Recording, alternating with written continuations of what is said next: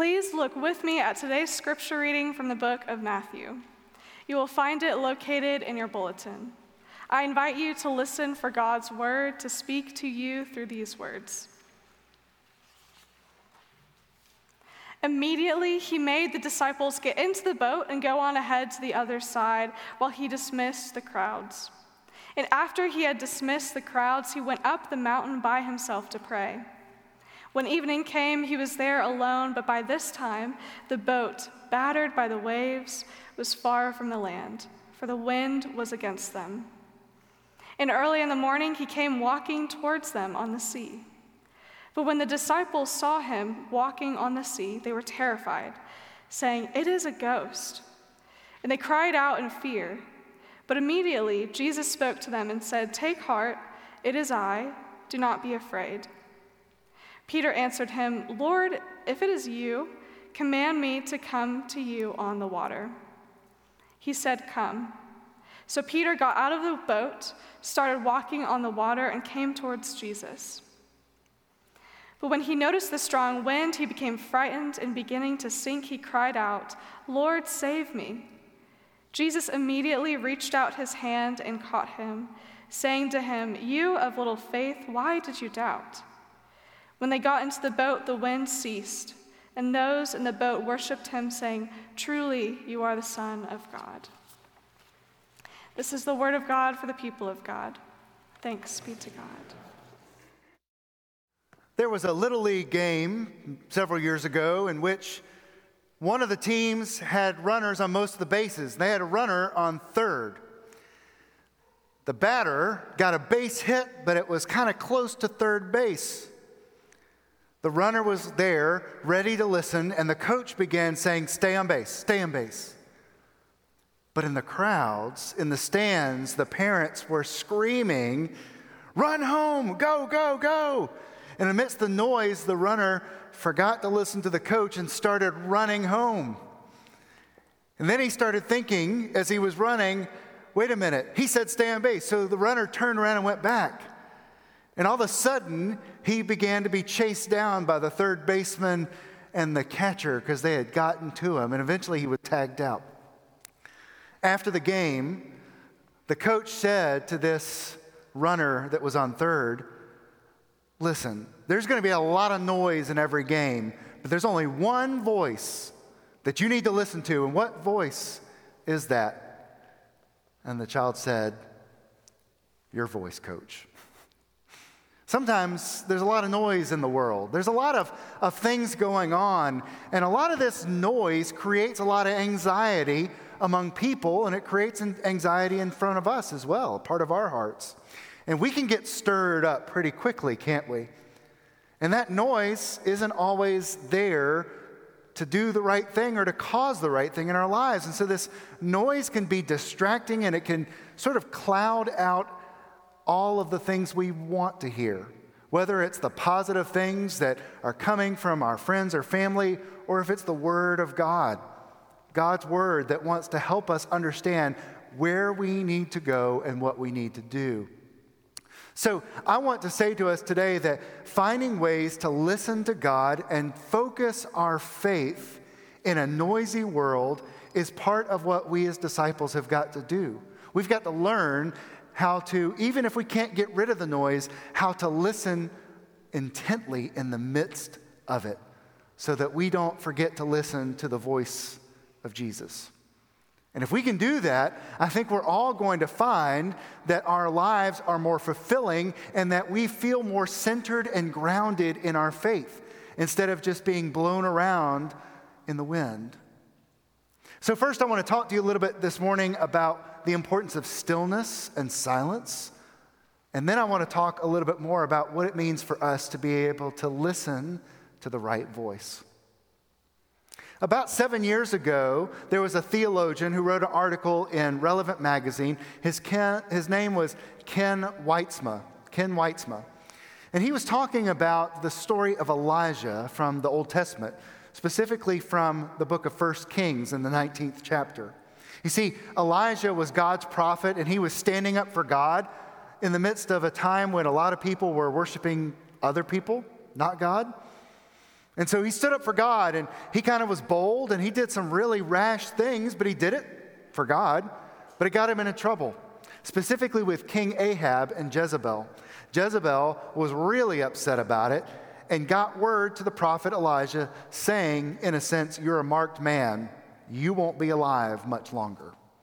Elijah gets this word from the people who have power at the time, and of course, he responds by being afraid. He gets anxious about his own life, and so he runs for his life. He runs day and night. He doesn't take time to stop until he is worn out. He is so worn out, he begins pleading to God to take him, to basically just let him die. He's so desperate for anything, any help from God. And the author, Ken Wytsma, says that God doesn't respond in the way that you would think. I mean, if you were at the end of your rope and you were desperate, you want God to answer with some sort of fix, some sort of help.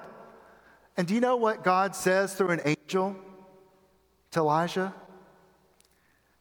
You need to slow down, you need to eat something, and you need to take a nap. That's what God says to Elijah. You need to slow down, you need to eat something, you need to take a nap because you're not done. You've got more road ahead of you. So Elijah does that. He stops, he sleeps, he eats, he sleeps some more, eats a little bit more, and God leads him next to Mount Horeb, one of his holy places. And you may remember this part of the story. Elijah is there at Mount Horeb, and he knows that God is going to come to meet him. It says he's going to, God's going to pass by Elijah. So he's out there on the side of, of Mount Horeb, and there is this great and mighty rushing wind. You know, we, we hear stories about when there are tornadoes that you hear the wind howling almost like a train outside. So imagine that sound right there at Mount Horeb, this rushing wind. And, and 1 Kings tells us, but God was not in the wind. God was not in the wind. And then there was an earthquake, it was shaking the mountain. You can imagine how how afraid Elijah might have been. But then First King tells us, but God was not in the earthquake either. Then when this big fire, it probably lit up the sky, and probably the heat was just hot against Elijah's face. And First Kings tells us that God was not in the fire either. Then First Kings says this that then after the fire there was the sound of sheer silence. Complete silence. You could drop a pen and hear it. And then, and only then, does God show up. God passes by, and there's this still small voice that speaks out, and Elijah hears it. So Elijah is afraid for his life. He is so, so afraid that he begins to pray for God to fix it by taking his life, which is not what God wants. And so it is only when Elijah can stop and rest and calm his heart and to sort of let go of the noise that God can speak to him and give him exactly what he needs to hear.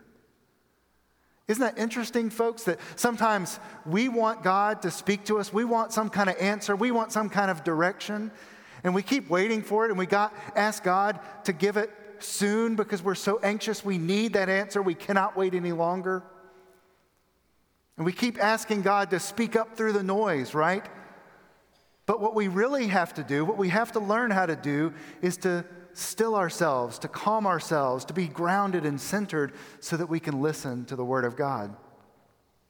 Mother Teresa says it this way She says, God cannot speak when there is noise and unpeace. God is the friend of silence.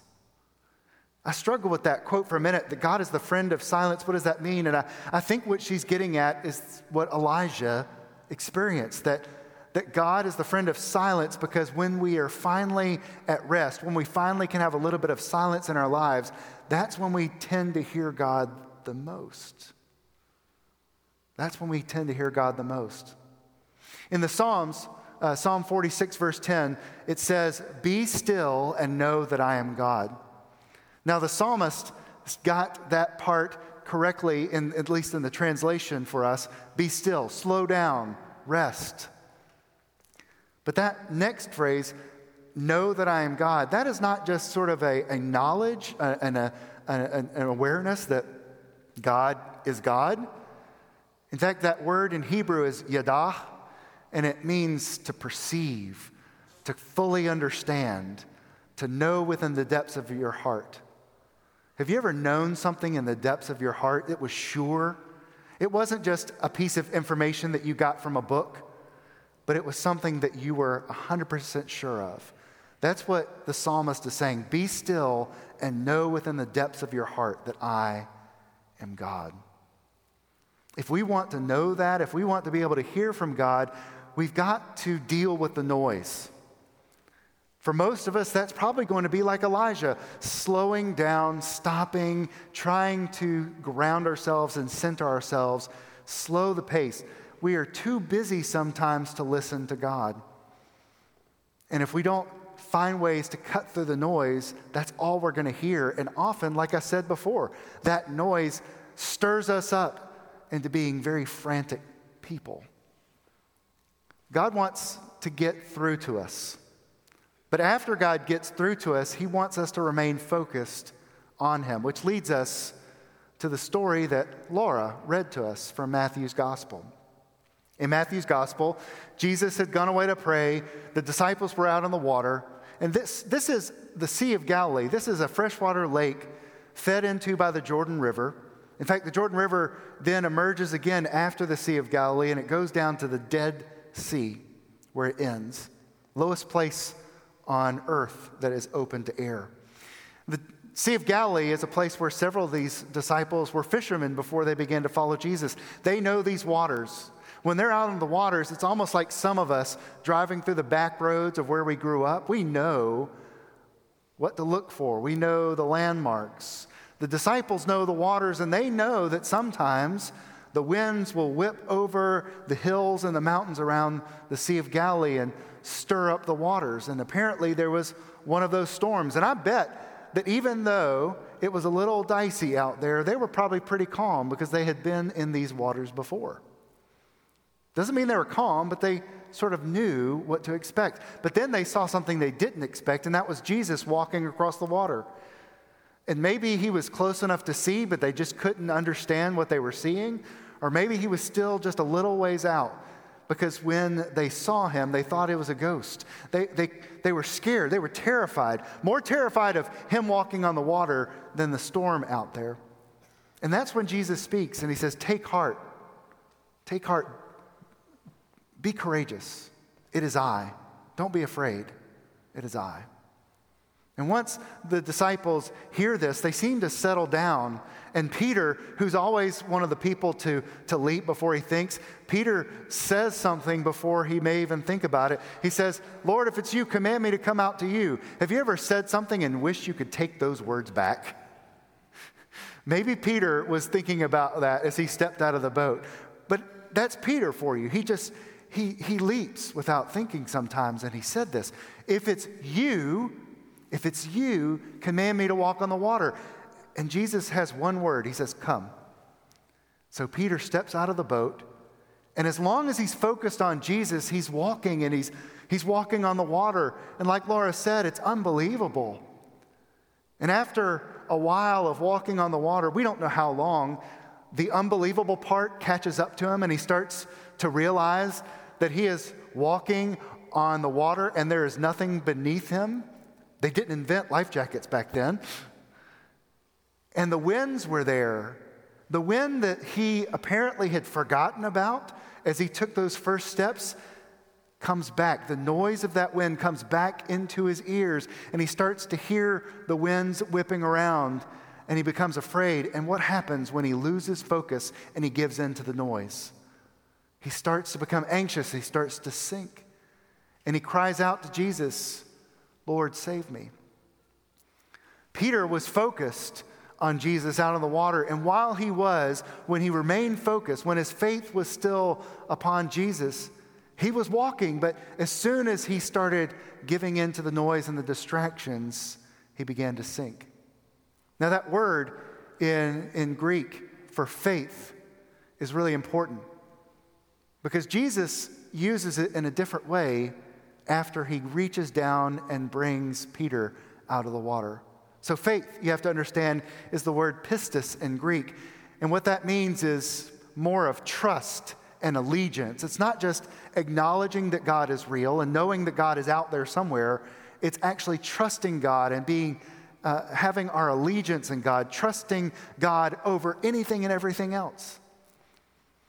And so when Jesus reaches down and brings Peter up out of the water and he says, You of little faith, we sort of sometimes look at Jesus saying, Hey, you can lighten up a little bit, okay? He just made a mistake, right?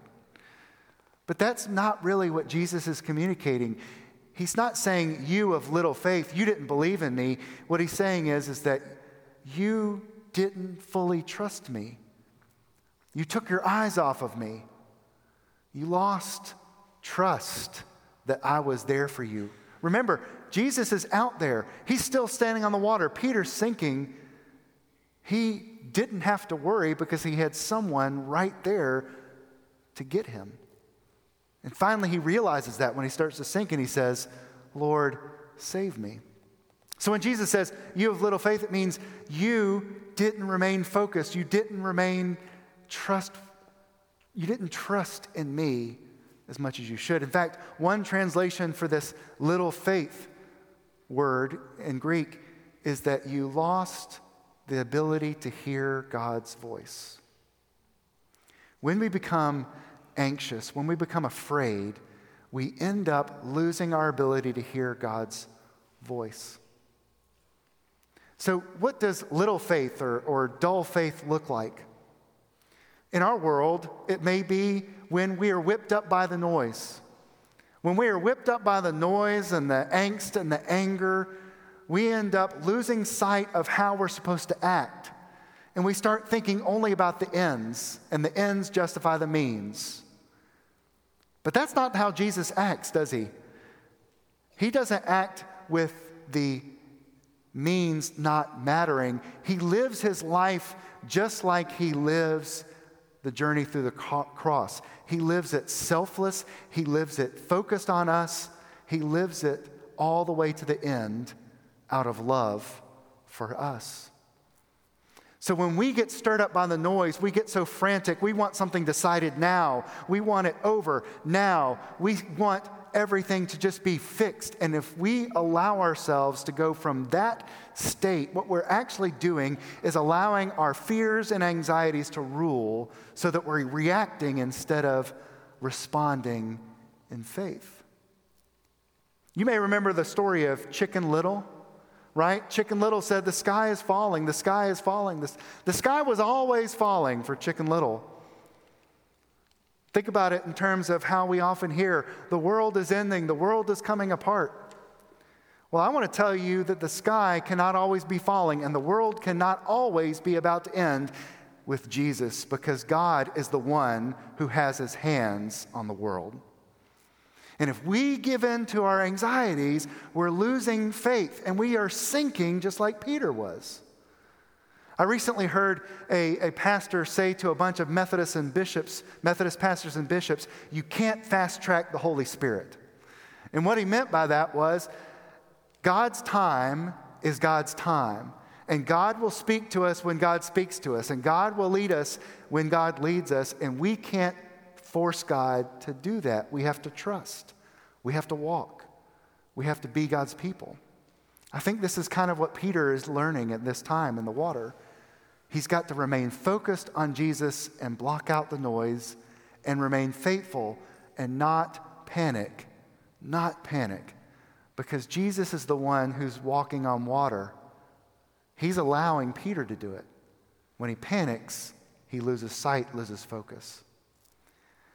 I think this also shows up, this sort of little faith, this dull faith, when our prayers are really desperate. And let me tell you something God wants us to pray all the time. If you read the Psalms, God has approved these passages, these scriptures where people are praying. Sometimes they're even angry at God, and they're in our Bible.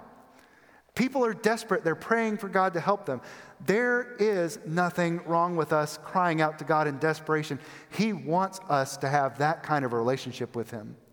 But think about this the more desperate our prayers, it may be a sign that we're losing our grounding, we're losing our hope, we're losing our faithfulness. It means that we're giving into the noise.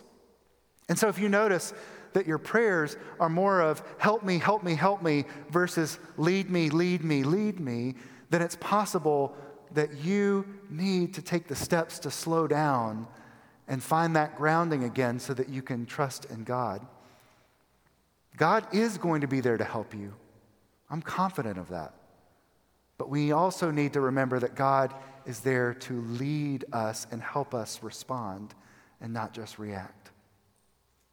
We all need to remember to allow ourselves some time and silence, stillness, so that we can hear God's voice. But we also need to remember when the winds whip up and the noise gets louder, that's always a sign that we need to stay more focused in our faith. God will get us through to the other side. Whenever I'm uh, at the end of my rope or I'm losing sight on staying grounded in God and the hope that God offers, I am so thankful that we come back to the altar table for communion. Because communion reminds me Every month that we practice it, communion reminds me that at this table, we are grounded in God's love and that we don't have to do anything to earn God's love. Jesus took care of it. How much does Jesus love us? He gave himself for us. We can rest assured that Jesus is for us and not against us. If you've been busy if you've been giving into the noise, if you have felt like you're sinking, this is a time for you to remember that you're in the hands of a loving God. Keep focused in your faith. Don't allow the winds to breathe anxiety into your heart. Still your heart. Be centered. And you may hear a still small voice. Amen.